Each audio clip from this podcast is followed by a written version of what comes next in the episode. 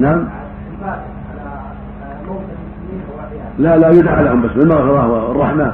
واما قراءه الموتى فالافضل تركه بعض اهل العلم يرى لا باس بهذا لكن ليس عليه دليل ولا لا ترك ذلك